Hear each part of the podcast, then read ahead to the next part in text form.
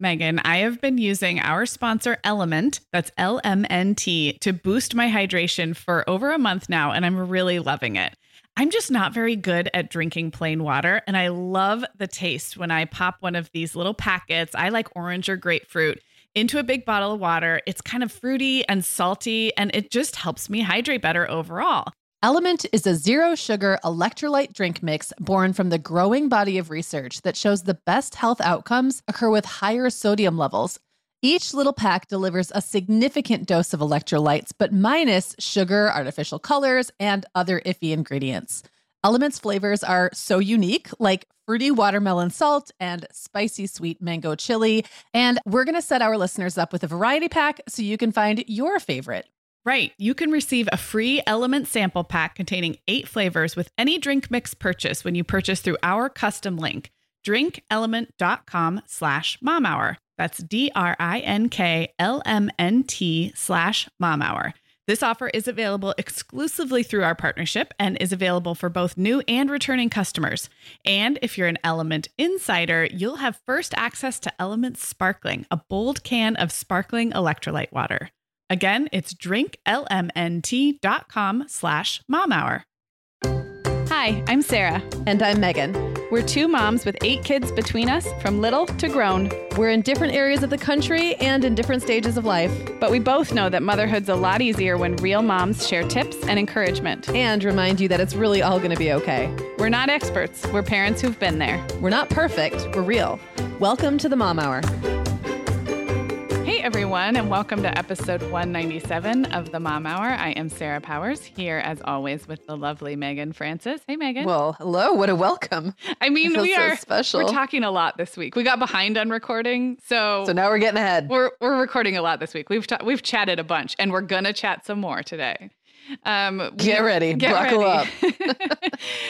We have a really fun episode today. It's a little bit of a catch-all about our families of origin, the families we grew up in, a little bit about birth order and sibling dynamics, and then kind of how that trickles into the families we're raising. So I wouldn't say it's not a topic we've covered. They're topics we've touched on before, but we're just organizing it all differently, like all together in one place, I guess. And you came up with some really fun questions that I think our listeners can kind of almost play along, because they're good things to think about the family you grew up in, and then the one that you're raising. So I'm excited. It's going to be really me too. Fun. It's going to be a fun one. Meagan, the end of the school year and kickoff to summer is a busy time of the year for families, but we can all eat stress-free and hit our wellness goals with ready-to-eat meals from our sponsor, Factor. Factor's delicious meals are never frozen and can be ready to eat in just 2 minutes. You can pick from a weekly menu of 35 options, including popular choices like Calorie Smart, Protein Plus, and Keto. Plus, they have more than 60 add-ons like breakfast, lunch, snacks, and beverages to keep you fueled all day long. So our team was comparing notes recently on our favorite Factor meals, and Katie loved the herb-crusted chicken with mashed cauliflower and toasted almond green beans. I loved that one too. And get this, so did her little boy, Charlie. She heated it up for lunch one day, and Charlie, who's 3, ate almost all of the green beans. I mean, that's quite an endorsement, right? I was going to say, what a parenting win. And I get it, Charlie. Those green beans are crazy good. And if you really want to treat yourself, they even have meals with filet mignon, shrimp, truffle butter, broccolini, and asparagus. Listeners, head to factormeals.com/momhour50 and use code momhour50 to get 50% off your first box, plus 20% off your next box. That's code MOMHOUR50 at factormeals.com/MOMHOUR50 to get 50% off your first box, plus 20% off your next box while your subscription is active. Okay, Meagan. Well, over here at the Mom Hour, we are big fans of our sponsor, Our Place. In fact, you, me, and our team member, Katie, were all comparing notes on our favorite product. Katie was telling us that even though she's packing up to move her family to a new house, she cannot put that mini perfect pot from Our Place into the boxes yet because she's using it like every night. Well, as someone who also has a perfect pot, I got mine as part of their mini home cook duo set. I get it. It's nonstick, which is key, but it also has all these handy features like a steam release lid with a built-in strainer and this nice beechwood spoon that nests on the handle in this perfect little peg. Okay, well, I didn't get this pot, but now I want it. That sounds so great. Our Place's cookware is great to cook with, beautiful to look at, and healthier for us as well. All of Our Place's products are made without PFAS, also known as forever chemicals. In addition to their cookware and tableware, Our Place is also making waves with their Wonder Oven, the most stylish all-in-one air fryer and toaster oven. Again, free from the forever chemicals found in many of those air fryers. Listeners, Our Place offers a 100-day trial with free shipping and returns, and we've got a great deal for you. Go to FromOurPlace.com and enter the code MOMHOUR at checkout to receive 10% off site-wide. That's FromOurPlace.com, code MOMHOUR. Okay, we're launching right in. We are. Whenever we do these types of episodes, Meagan, I like to imagine there's somebody who just happened upon our show for the first or second time. So for those folks at home, why don't you tell everybody just the basics of the family you grew up in? Sure. And then the family you're raising, like just the brass tacks. So we're all on the same page. Sure. So I'm the youngest of four. My oldest sister is the oldest in the family. She's 10 years older than me. So like everyone else falls in between. Right. My parents divorced when I was about 6. So I had 2 separate sets of step siblings. One set wasn't around long, and the other were passing through. They were passing through, yeah. Transient step siblings, you might call them, although we're still in touch now. And then my dad remarried my stepmom Brenda, and she had a son, and then they had a child together. So like I have like a lot of moving parts in our family, and that does change dynamics. It does make me like I'm the baby of the family, but I'm also like I don't know, I'm not quite the baby because I'm older than my youngest half sister and my stepbrother. So it did put me in an interesting spot. I myself am raising 5 kids. They're age, well, some of them are done, been raised. You're still their mom. I'm still their mom, but I'm not raising them anymore. I'm just around, right? So 21, 19, 15, 13, and almost 10. So I had 2 sets of boys who were a little less than 2 years apart with a 3.5-year-ish gap between the boy sets and then another 3.5-ish year gap between Owen and Clara, who's my only girl and the youngest. Okay. That sounds good. I know all of that, but not everybody does. I am the oldest of 3. We are spaced as a pair who are 2 years apart and then a little caboose. So my brother and I were 8.5 and 6 plus when my sister was born. So a pretty big gap. We're not 3 equally spaced, which has been fun in different ways over the years. And then I have 3 kids.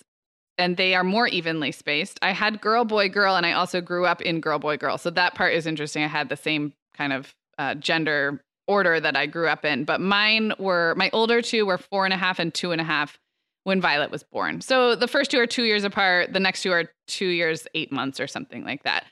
They right now are 6, 8, and 10. It's the few months of the year where they really are truly like stepstones. Like they're all even numbers for a few months. And then the older 2 have spring birthdays, so it will become 6, 9, and 11 before too long here. So that's what's happening. We have similar where all of the boys' birthdays are in the fall. Right. Claire's is in the spring. So for a little while they're all odd or even numbers, and then she's about to throw that off. Yes. Yeah. So you guys are all odd right now, and we are all even, right? Uh-huh. And pretty soon all of my kids will have double-digit birth dates. That's right. Or, you know what I mean? The last single digit. Yep. Okay. So we have some fun, relatively quick questions that'll allow us to move through this. And I think I will ask the questions. Sure. Time, even though you did come up with them. So I feel a little like I'm taking credit. Okay. So the first question is, which one of your kids is most like you and how does that make parenting them easier or harder? You want me to go first? Yeah. Why don't you go first this time? Yep. Okay. So when you first asked that question, like my knee-jerk reaction is to say Clara is most like me, but I'm not actually sure if that's true or if it's because she's a girl and I see myself kind of play out through her, especially at her age. Like I really remember being 9 years old. I really remember all the things I was kind of going through in 4th grade, like the friend issues, like insecurities. She's very worried about disappointing people. I remember like some of the things she'll come home and tell me she doesn't want to tell her teacher something because she's afraid she'll disappoint her. Like I remember having all those same feelings. And so I don't know if it's that she like in her deep down personality is most like me or right now I just see myself really reflected in her. Yeah. And you were never a boy. So I was never a boy and it does create. So you don't have any other girls to compare to in the ones you're raising. Yeah, that is interesting. Right. And one other thing I think is interesting is sometimes at a different stage, they might remind you of themselves differently. So I would never have really thought William and I were very alike, but now that he's in high school, I really see a lot of myself in him. Like I think he's kind of come into his own and his personality is very easygoing. He comes off as really confident, but I know he's not as confident as he tries to come off as. That's what I remember clearly at his age, feeling the same way. He's interested in performing. Like, his social group is really important to him in a way that it really wasn't to my other older kids. Like, they all had friends, but like they really didn't care that much about being part of a pack. And he really cares about that. And so did I. So just like the older he gets, the more I kind of identify with like his high school self. Yeah. Yeah. So the question, does it make it easier or harder? I think it makes it easier. So, in that I find myself identifying with them a little more, or maybe going out of my way to almost identify with them a little bit more. But then sometimes I expect them to act like me, like in a way that I get. And that's unfair because they're their own people, right? They are. They're like, not going to be them like to act like copy. You now or like you then? Like, I think it's not even to act like me. I think it's like I expect them to act in a way that makes sense to me. Right. You expect that because there are similarities, then they should be carbon copies. You should be able to predict or somehow. Right. Like it like kind of stymies me when they do something that doesn't seem, doesn't make sense to me. Like, wait, what? And I think I allow a little more, I think I give a little more grace to that when it's a kid who I don't identify with the same way, because I don't ever expect them to be like me. Right. Yes. There's no like, there's no shoes for them to fill, so to speak. Exactly. Yeah. Interesting.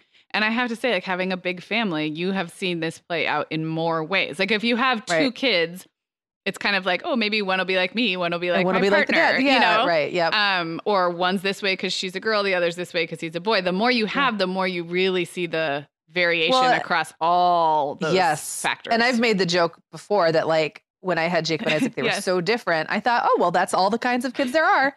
And then I had Will and I was like, oh, wait, no, that's a third. And then I had Owen. I'm like, oh, another one. Like, they're all, I mean, it sounds so corny, but like they're all so different. Yeah, definitely. Definitely. How about you? Okay. So for me, it's kind of a split decision with the older two being similar to me. They both are, but in different ways. So Allegra is very like me in kind of the ways that go along with birth order. She's the oldest. She's a girl.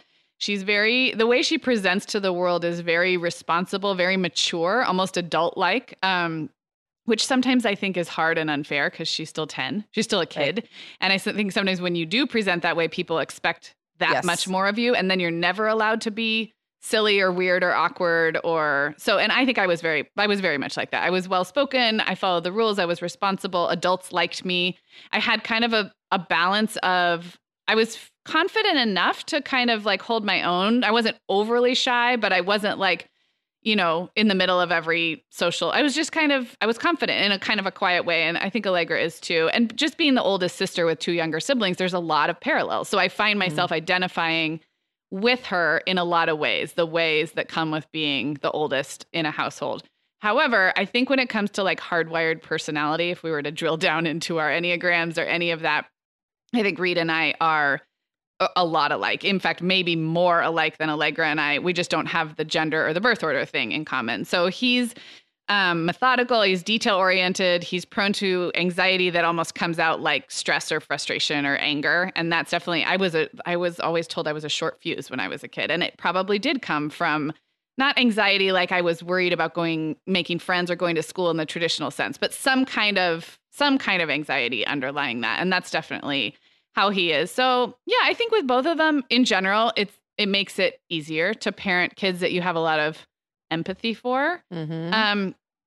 But like you said, there's something refreshing about parenting a kid that you don't identify with at all because there are no preconceived notions. So I think they're a blank slate, and you're not applying your own filters or your own experiences to trying to parent them because those wouldn't work anyway. Whereas when you do see yourself in a kid, you know, for better or for worse, we have the experience, but also maybe that experience sometimes steers us in a narrower way than we need to. I don't know. I think I'm agreed with you. Yeah. Yeah. And actually the next question, we'll dig into that a little bit more too. But one question I have for you, like an add on, you know, you identify really strongly with a firstborn. Yeah. And parts of that is because you're a firstborn. But I also wonder if there's anything to the idea that your firstborn is the only kid who ever gets your undivided attention. And maybe maybe you just align yourself with them in a different way than you ever can, like than you ever have the option to again. I mean, Jacob's 21 now, so I don't feel that way now, but I do think for many years, I had something like I just felt like I knew him better than maybe I even did. Well, and the other thing about a firstborn is they are even as they get older, you have to go through everything for the first time with them. And that is a bonding experience. We're going to go through. And you've known them longer. You've known them the longest. And you everything is still new. Middle school is new. Puberty is new. You know, like all these things. And so everyone else's experience is a repeat of something you've gone through before, even though we know it's not a true repeat because they're all so different. So I wonder if that is not a bond, but just it's a different experience that it can't really be repeated. That's interesting. Yeah. Okay. So next question, and I can answer this one first if we want to flip flop. Sure. Is which of your kids is least like you, and how? And how does that make parenting them easier or harder? Well, I only have 3 kids, and I talked about the first 2. I don't think anyone's surprised. This is not. Yes, but for those of you who are new around here, my 3rd child is a large and in charge personality, challenging in lots of ways, fun in lots of ways. So Violet is the least like me. She's outgoing and impulsive and highly emotional. And I think she's only 6. She just turned 6. So this is she is still developing. But when I was that age, I would have been kind of quiet and studious and obedient. And she is the opposite of those things. It does make it harder.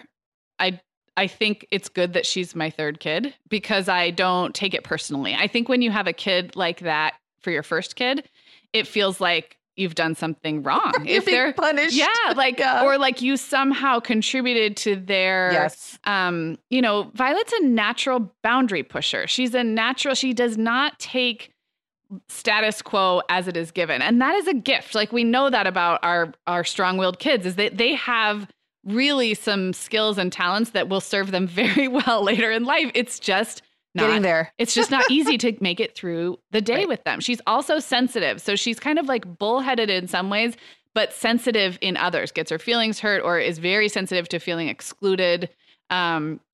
And is highly, highly social and socially motivated. She doesn't like to be by herself. So all of these things are different than I was, and all of them make it challenging. But I think that the one silver lining is that I am just more laid back as a mom. And I know that I didn't this isn't something I did. It's just who she is, and we'll get through it. So isn't it rough when you see a kid who is sensitive and gets their feelings hurt easily, but you know that if they could just be less sensitive and get their feelings hurt less easily, that they would get their feelings hurt less often. Yeah, it's like self-sabotage. Yeah. It's self-sabotage. You're okay, but if you were just easier to be around, people would want to be around you. But creates this vicious cycle. And there's nothing, you can do all the coaching in the world, but so much of it, they just have to learn. Yes. It's hard. Yes. And I do think that little kids we talked about this when we talked about toddlers and teens, that ball of emotions that hasn't regulated yet into a normal personality. And so I think with strong-willed kids and big personality kids, it's just that much more obvious when they're 2, 3, 4, 5. And then I do think in the kind of middle grade years, and I don't know what happens after that, but they grow into some of those personality traits, and then they start to come out as assets. So that's what I'm telling myself anyway. Whatever you got to do to get through the day. So what about you? Okay. So I would say Owen is definitely the least like me. In every way, almost every box you can tick one or the other. He's the one I'm not. So he's stubborn. He likes debate. He likes to be right. I mean, I like to debate for fun sometimes, but he really wants to be right. Mm-hmm. He doesn't even matter. He doesn't care if he actually is right. So it's not the spirit of knowing that matters to him. It's the spirit of owning the fight that matters to him, which does not compute with me at all. You know, he doesn't back down. He doesn't apologize. He's very logic oriented. He's very analytical. And we mentioned before, in some ways it's easy because I don't even try to identify with him. What is this? Yeah. What is this little alien? And I find him fascinating. And he's one, I mean, I don't want to say I have a favorite, but I've made this joke a lot. Yeah. If I had to say I had a favorite, Owen would probably be maybe my favorite. He's just his own person. And it's just easy. I don't have any choice but to stand back and be like, you are you. Mm-hmm. In some ways it can be hard because I actually see a lot of his dad in him. I know they're not the same person, but it's easy for me to then almost try to make him into this little duplicate of John. And that's not fair either. Right. Yes. It's I'm not trying to make him like me, but I'm trying to make him I'm trying to put him in a box or a category somewhere. And I can't. And so, another place where that might get hard is right now he's 13, he's in 7th grade. He still has this sweet little boy side to him that makes us stay bonded and if that's probably going to go away at some point, at least for a little while. And I'm just worried that we might be in kind of for like a little rough time. Right. Because you already have such opposite personalities. Right. Yeah. And I depend on him being the one who comes in the morning and gives me a high five. Like mm-hmm. he wants to snuggle with the cat. Like I kind of depend on those little moments of sweetness. Like I know he'll snuggle with me or come put his head on my shoulder. And like, if he doesn't do that anymore, I don't know where we're going to find common ground. So yeah, that's interesting. So I have another question that kind of relates back to birth order since we're talking about this. Do you see, I mean, you have 5 kids. So Clara is a youngest. Owen is also kind of a youngest because he's the youngest of 4 boys. Do you see anything? We've talked about the more hardwired personality. Do you see anything in those younger kids that reminds you of what it was like being the youngest? Yeah. I mean, yes, Clara and I are very, really, present, I guess, or manifest as youngest in the same way. I think wanting everyone to get along, really wanting everyone to have harmony, wanting to have a voice, like wanting to be seen and say something funny and smart that everyone's going to react to. And like, sometimes that ends up getting you in hot water because what you say actually isn't that funny or whatever, you know? Right. But with Owen, he was like that, but he's kind of outgrown it. Some of those things. Yeah. And what I also think is really interesting is like, when I look at typical birth order traits that are supposed to be applied to people, they kind of don't apply to my kids as much as I would have thought. And like, you know, like the perfectionist oldest, the, you know, the middle child who's kind of lost. I guess Will could kind of be like, we kind of make a joke about it. Yeah. Like, will he be the middle child? But he's really not. Like, he's come out hard and made a place for himself. Right. Like, and he's responsible and routine oriented and other so things. I don't know that I see it so much. Yeah. But not in like the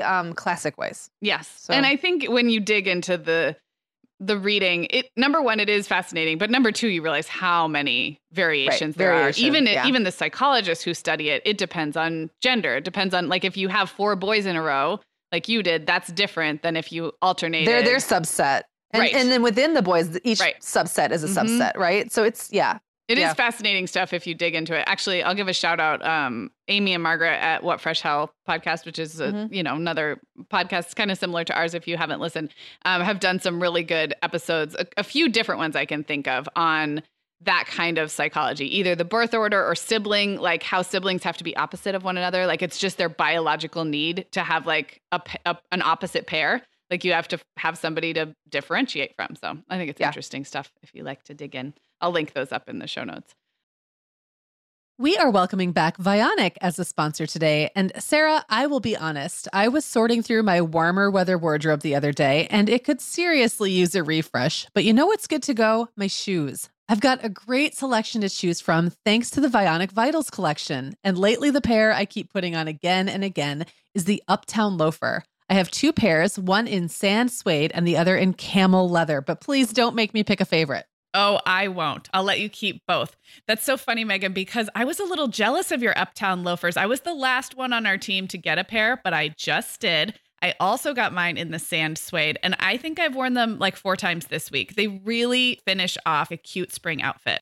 The Vionic Vitals collection has the best essential styles for everyday wear to get you ready for spring. And no matter what shoes you choose, you'll be on the go in comfort because every single pair of Vionic shoes delivers their trademark VioMotion technology for a difference you can feel.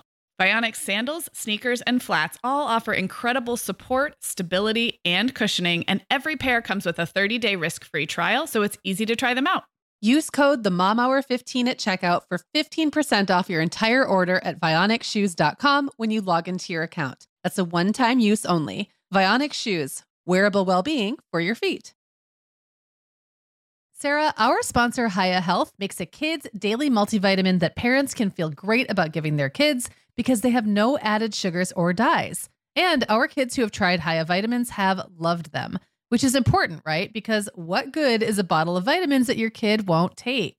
Hiya was founded by 2 dads who didn't like the ingredients label on some of the popular children's vitamins they were seeing on store shelves, so they got to work developing a formula that would help fill the most common nutrient gaps in modern kids' diets. Hiya's Chewable Kids Vitamin is made with a blend of 12 organic fruits and vegetables and then supercharged with 15 essential vitamins and minerals. They're also vegan, dairy-free, allergy-free, gelatin-free, and nut-free. Hiya manufactures their vitamins right here in the USA with globally sourced ingredients, and then they ship their chewable vitamins directly to your door on a pediatrician recommended schedule.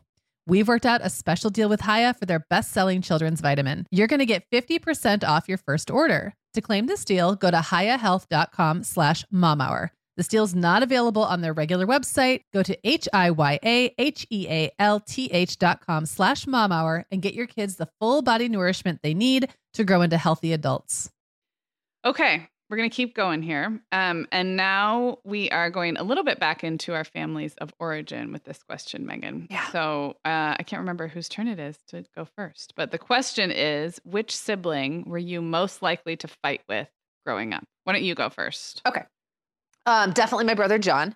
He's 4 years older than me, but we were the closest in age of my siblings. And like, we really had a classic big brother, little sister relationship. Like, he tortured me. Like, I remember him holding me down and tickling me till I peed my pants. I remember him like doing that thing where he like hovers over you and spits, and like the spit kind of like classic bully stuff. Spit like hovers over your face, like sucks it back up.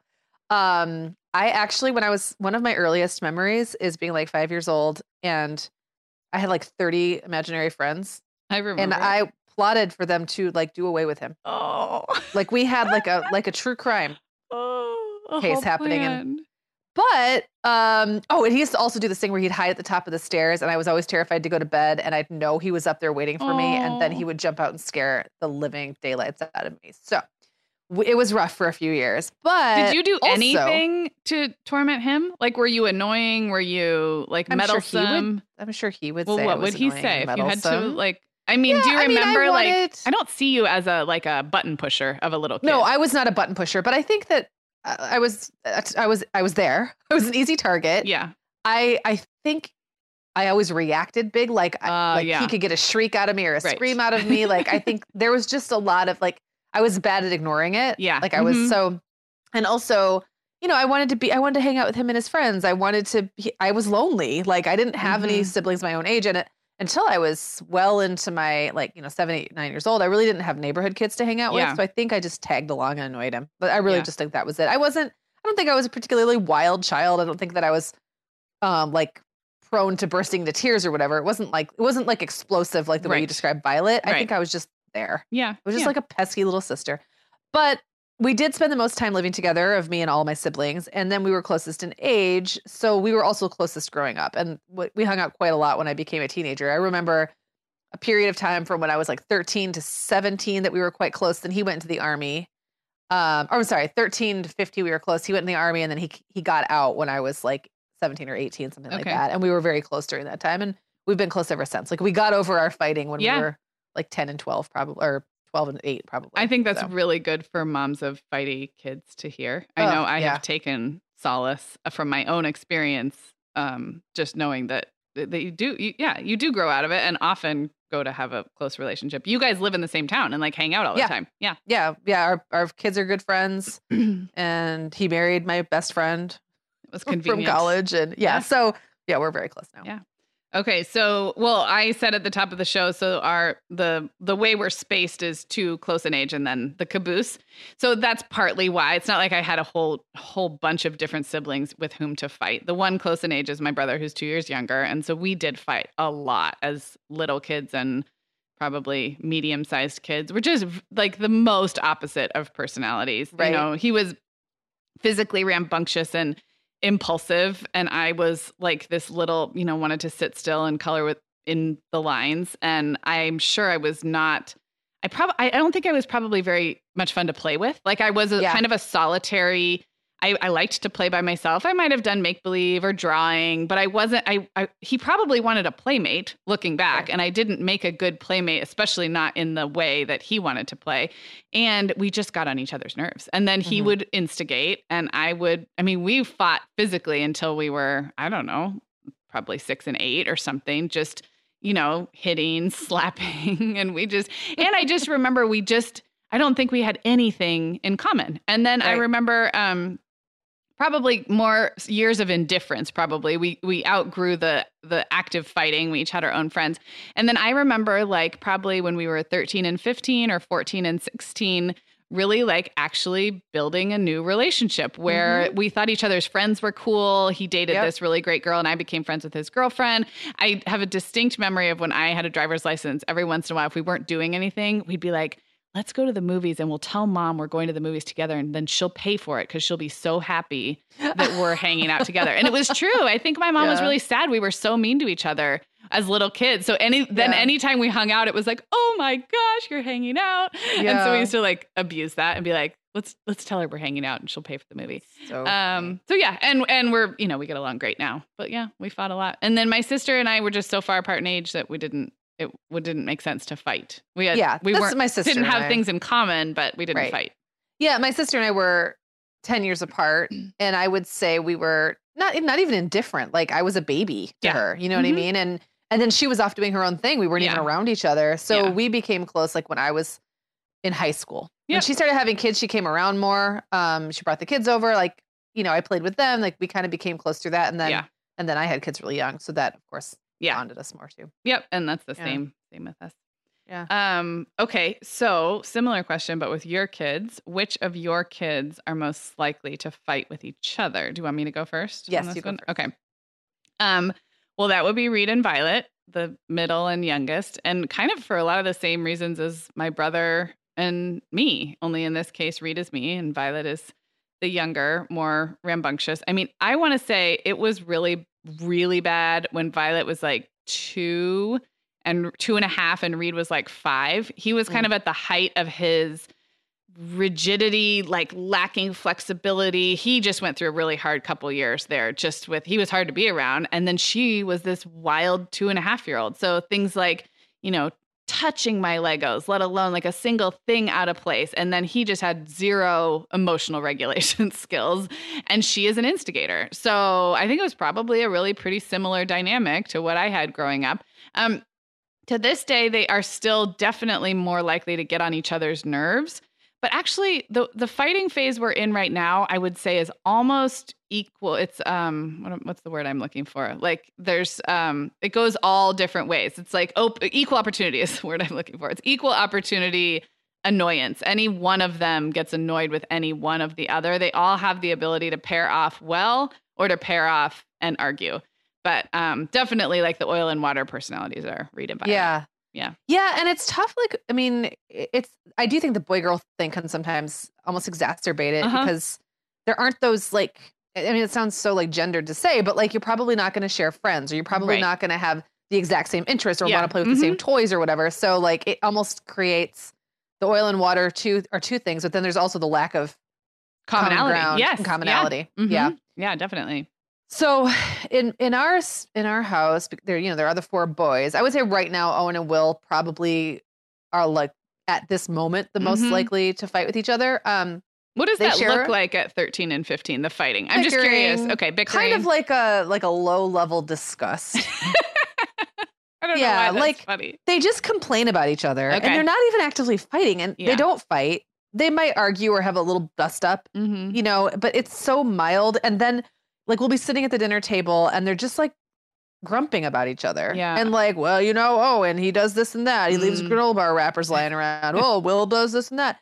You know, this is the age where this stuff happens. Like, first of all, they share a room. They're both a little grumpy about it. Although their bedroom is huge and they have their own bathroom. Like they have nothing to complain about, but they will still find things to complain about. And then also it's the age, like one of them is newly in high school and William is really taking high school very seriously, like the high school experience. Like he will be the one kid of mine who wants a letter jacket. Yeah. Who wants a class ring. Like he's wants into it. He's into it. He wants to do it to the hilt. And he's got his buddies and blah, blah, blah. And then Owen's in middle school. They're just like, they're at this place where 2 years makes a huge difference.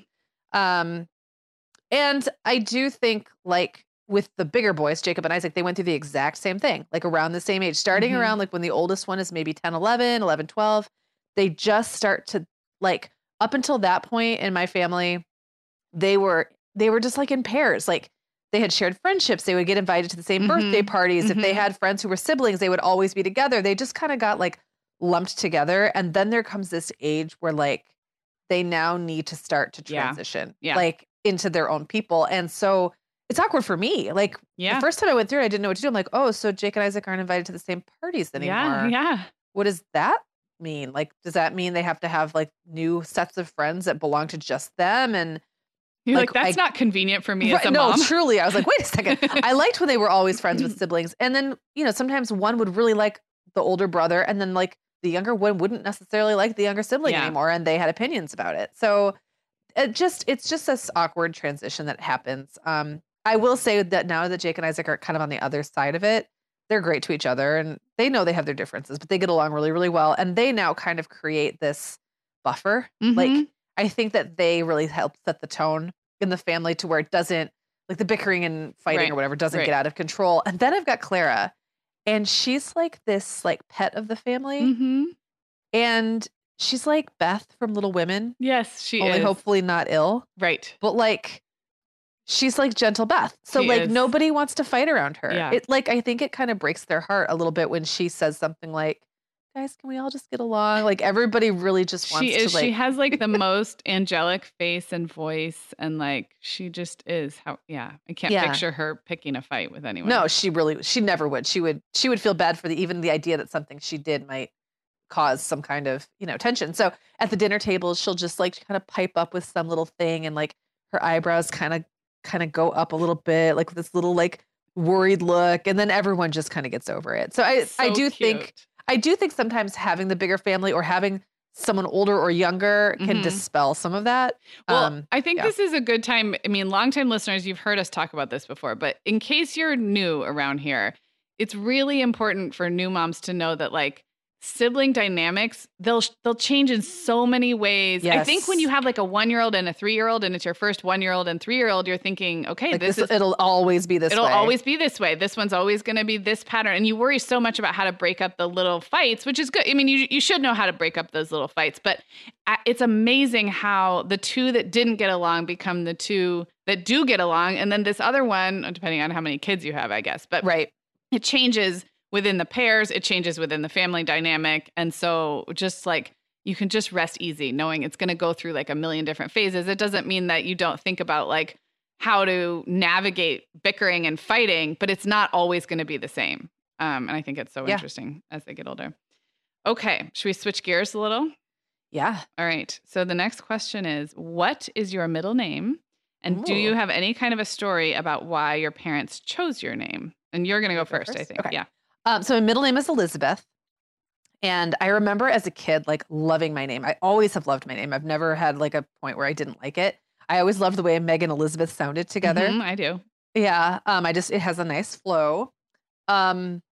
My name is spelled with an extra A. My sister's name is not even a real name. I don't think. Kathreen. It's Kathreen. Like Kathleen, but with an R. But with an R, which has caused her, you know, a lifetime of never being on a keychain, but also like no one knows what to do with her name. Like she's Kathleen, she's Kathryn. I think the story goes that my grandma's name, which was Kathryn, was with an E at the end. So like Kathryn was supposed to have been pronounced Kathreen or something, but nobody ever did. So my mom literally chose a phonetic spelling for her name. And I don't know why they chose to go. I think Meagan was starting to become a little more popular and maybe they just decided to jazz it up by adding an extra A. I've always liked the way my name looks. I like the spelling it causes a little bit of trouble, but the not thing as someone with a Sarah, there's a Sarah with or without an H, but it's such a binary thing. You either have one or you don't. I feel like with Meagan, there's so many ways to spell Meagan. I don't even know which is the most. They keep inventing new ones. I'm going to say probably nowadays Megan is the most common. Yeah. But Meghan is also very common. I think and sometimes people just throw all the letters. There's like everything. Meagan. Sometimes if people can't decide, they're just like, how about all of it? Yeah. Just have all the letters.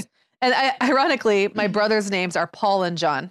Yeah. So like they went with the boys. They're like, 4 letters, but the Bible, we're good. That's funny. So another kind of funny thing about my name is that my mom always pronounced my name Meagan. Uh-huh. And that's what my name was supposed to be. And almost nobody pronounces my name Meagan, to the point now that I've almost given up. Like I like Meagan, but I don't. Say the two side by side. So people, Meagan and Meagan. You hear the difference, right? Yeah, I hear the difference. And I knew what you were saying, but it helps to hear them. Do you know who pronounces your name Meagan?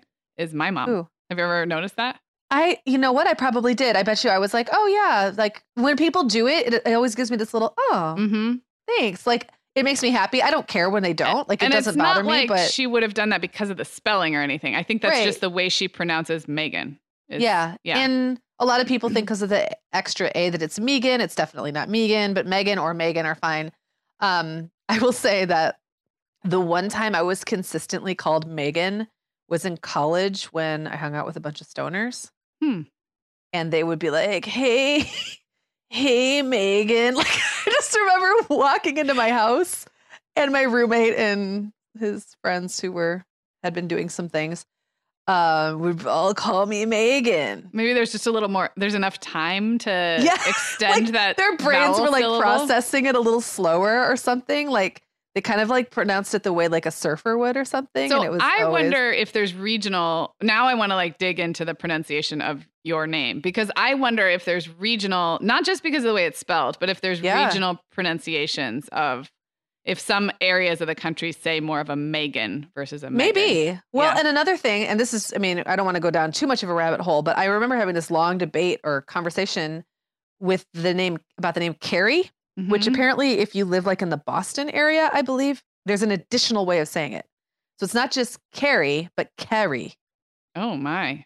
So it's like, and there's like a third one too. It's like Carrie, and Carrie. My. I don't know. We could probably go on about dialects. You and I love that stuff. Forever, that's like really interesting. We're getting way off the rails. But anyway, that's my story about my name. How about you? Okay. Well, the Sarah part, the story goes that somewhere I saw that it was the #1 most popular name for the year I was born. If that isn't true, it's right up there. I mean, I grew up with 4 or 5 Sarahs in every class. The funny thing is there was no way to know that at the time. My parents thought it was an old name, an old biblical name. Some great-grandmother somewhere had it. And so they thought they were bringing back this old biblical name and giving it new life. And they thought they were the only ones doing it, which is so funny because, you know, then it turns out to be the most popular. My middle name is Jane. And that was my dad's mom who died before my parents were even married. So even my mom never met her mother-in-law. And when I was a kid, I did not like the name Jane and I didn't like the combination of Sarah Jane. It sounded like kind of like, I don't know, backwoods, like Sarah Jane, like Sarah Jane. Yeah, exactly. See, I love Sarah Jane. To me, it sounds so like old fashioned, like from like a 50s book about. Yeah, I like it. I mean? I love it now. And I have probably since late high school, but as a little kid. And then in first grade, there were 2 Sarahs in the class and the teacher decided to call me Sarah Jane as my name. Without consulting me, first of all. That's not okay. And I just went home in tears about it. So I didn't love the whole thing. And then I kind of felt bad about that because then I was hating this name that was my grandmother's that I had never met, blah, blah, blah. Right. Well, now I really do love it. I do like that I'm Sarah with an H. I don't have a strong preference. I don't mind Sarah without an H, but I've always kind of liked that that's my spelling. And I love Jane as my middle name, and I gave it to Violet. So Violet is Violet Jane, and that's really fun. The funniest part is, so none of us, I didn't know my grandma Jane, and my mom didn't even know her. She was my dad's mom. She died very young. And we were hanging out with an extended family of some kind who reminded my dad, who he should have known this, but it was lost in family lore, that her name wasn't even actually Jane. It was one of those Texas Southern things where her name was Pauline, but then she was assigned the nickname Jane. But the funny thing is there's like 4 or 5 different people on this side of the family whose middle names are Jane in honor of her, and her name wasn't even Jane. I remember being wait a second, why are we all named Jane? It was nowhere on her birth certificate. It wasn't even her middle name. It was like literally not her name. That is hilarious. But I like it. So I like it too. And I think it's very sweet that Brian calls you Sarah Jane. Oh, yeah, he does. I noticed that a couple of times. Yeah, he does. Really and it does not bother me now the way it did in first grade. Yeah. So, yes. My brother's nickname is Buck. Mm-hmm. His name is Paul. So Buck is not a shortened version of Paul. And now he's just known as Buck. And I have no idea where it came from. I think it was like a grandpa was called Buck and his name also was not Buck. Mm-hmm. But like just became his name. And so, and was that from when he was a baby? Like that was the name kind of assigned to him. It's not like, if he picked it up along the way. He's a junior. My dad is also a Paul or was a Paul. But then my dad was called Doug, which is his middle name. Oh. So my dad is a Paul who everyone called Doug. Okay. And then my brother is a Paul that everyone called Buck. It's family naming is so funny. And that's another thing that gets so regional, right? Like, yes. Yeah. Like given names and family names and going by the middle name and Interesting. Okay, so speaking of nicknames, perfect segue. What nicknames did your family call you growing up, and did your siblings have nicknames? So I'll go first.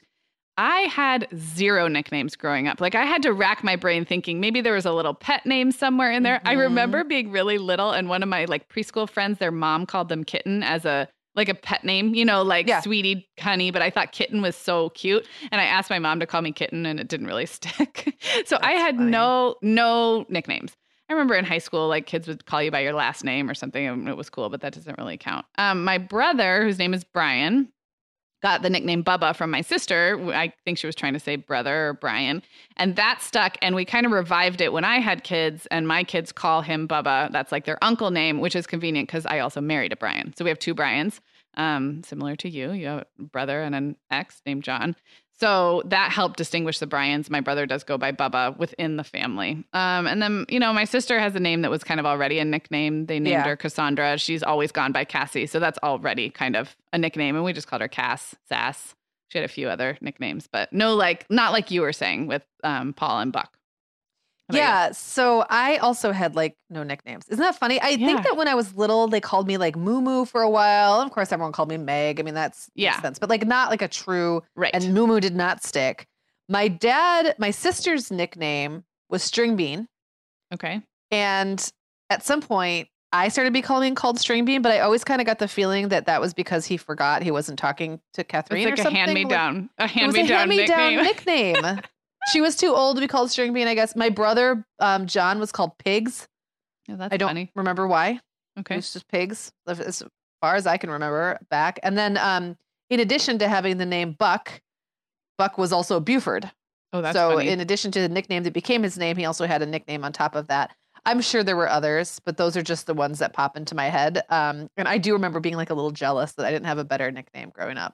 Yeah, I wonder if like some families have more nicknames and some, or if it's just some names lend themselves. Because I think it's like, that. Yeah, I definitely was. And some personalities I think lend themselves to being kind of teased with nicknames or yeah. Okay.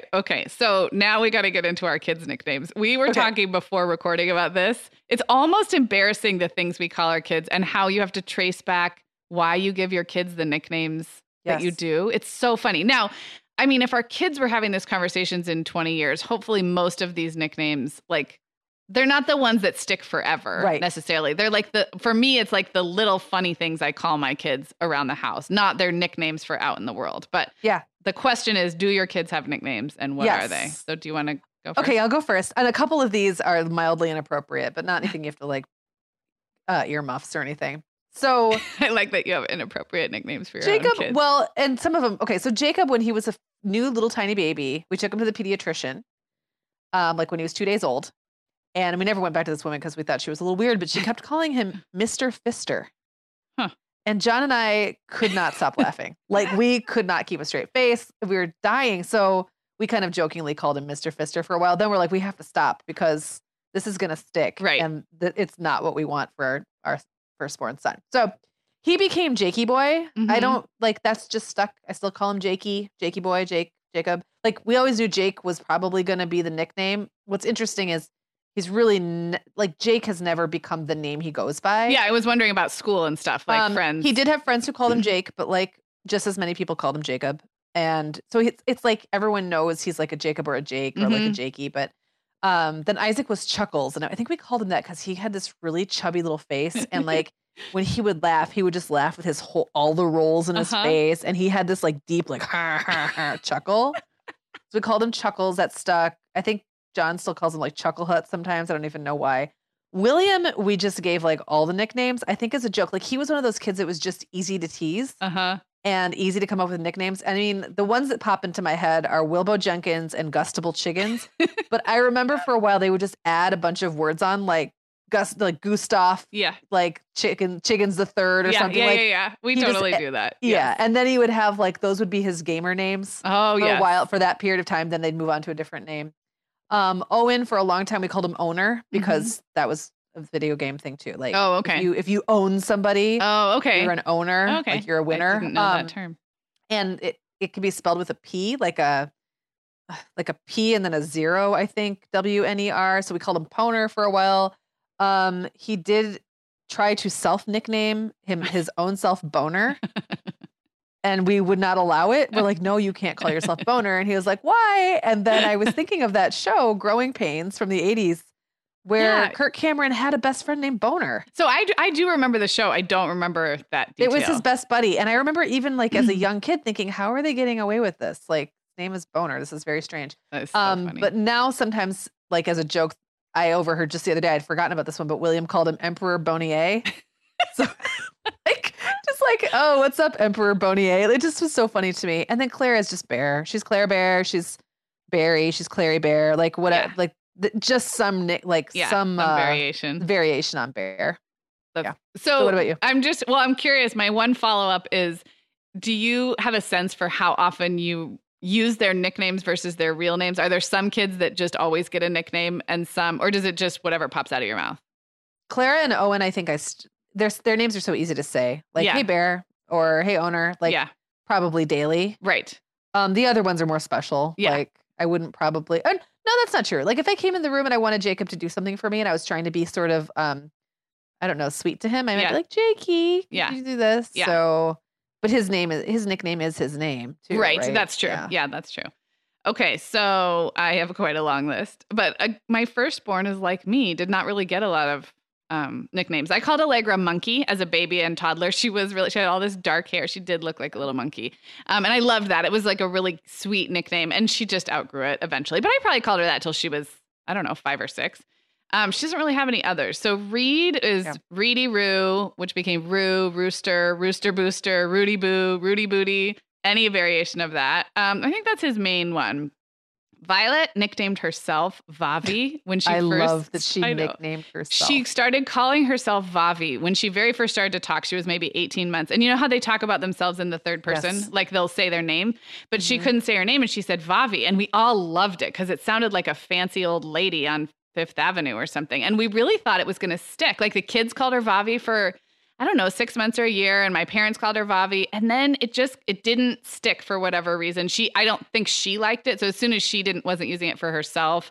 And then I think she even maybe told my parents at one point she didn't like to be called Vavi, but it was so cute. So funny. But she has the most nicknames. So hers are so weird. I'm just going to say a few. Goo, Goonie, Gooners, Goose, Goosey Jane, Janie, Janie McGee, Vavi Jane. And then I called all of my babies Dinky when they were really little, or Dink. And I don't know. I don't know who. I think it was all of them. I think any little baby I would call Dink. So I now know that I also had a name that I called all my babies and I can't remember what it is. And it's making me crazy. That's so funny. I've probably left some out, actually. I'll have to listen to the way I talk to my kids. It's so funny. And my kids thus far haven't been like, don't call me that. I think Reed every once in a while.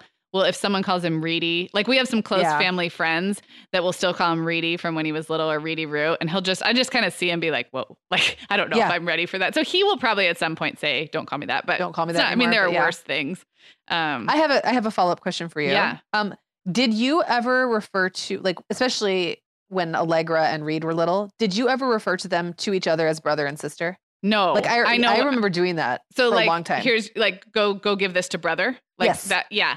Yeah. We never did the sis or sissy with girls like a lot of people do. I maybe did it a little bit when, you know, Violet was a baby and she had big sissy, but we didn't do a ton of that. You had a ton of brothers in a row. So you did that. Like I did that only with the oldest two. And what's funny about that is I remember for a little while it was, you know, it would be very much like, hey, go see if brother is ready or, you know, do whatever. So there was just the two boys that were brothers. Then Owen or William came along. He was baby. It was brother, and baby. Mm-hmm. And I remember actually my mother-in-law correcting me once. And like, I don't remember exactly how it went down. Like I said brother and then she like repeated what I had said to the kid, but then used their name. Oh, interesting. And I felt super self-conscious about it. And then I felt really bad. Like, have I like reduced my kid to their sibling? You know what I mean? But like to me, it was just a sweet thing. It's totally a sweet thing. And I know lots of people who do it. I stopped after that and I kind of wish I had those days. It was so sweet. Like, no, tell brother. Yeah, no, brother. I think it sounds very normal. I know lots of people who do it. I have a good friend in Arizona who has two boys and her boys are now like, I want to say like 7 and 10, and they still call each other brother. It's just the two of them. And she'll still say, it's just like, it's kind of like Arrested Development. Hey, brother. Yes. Well, and my kids do call each other that sometimes as a joke in the Arrested Development, like right. voice in right. the Buster voice. They'll go, hey, brother, which is funny, but not really a nickname. They're just making fun of the yeah. show. Yeah. All right. Well, we made it through. Have we told everybody everything about our families? Probably more than they ever really wanted to know. But yeah, I think we made it through. I think for new listeners, hopefully this was a good little intro to us and our families. And for longtime listeners, we probably told you something you didn't know about the spelling of our name. Now everyone's going to be listening for Meagan versus Meagan. We'll get 400 emails about that, I bet. I'm sure we will. I'm looking forward to it because I love that stuff. Yeah, me too. It's fun to talk about. Okay, guys. Well, if we mentioned anything to link to, it'll always be at themomhour.com. All of our great sponsors are linked up there, so go and check them out. And we will be back with you soon. Thanks, Meagan. Bye, guys.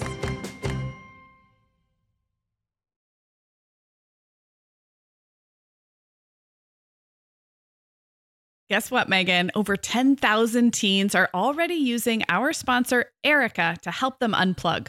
That is amazing. Erica, that's Erica with a K, is the social media health app for teens that gives them the tools to unplug whenever they need to for improved health, study focus, sleep, and daily balance.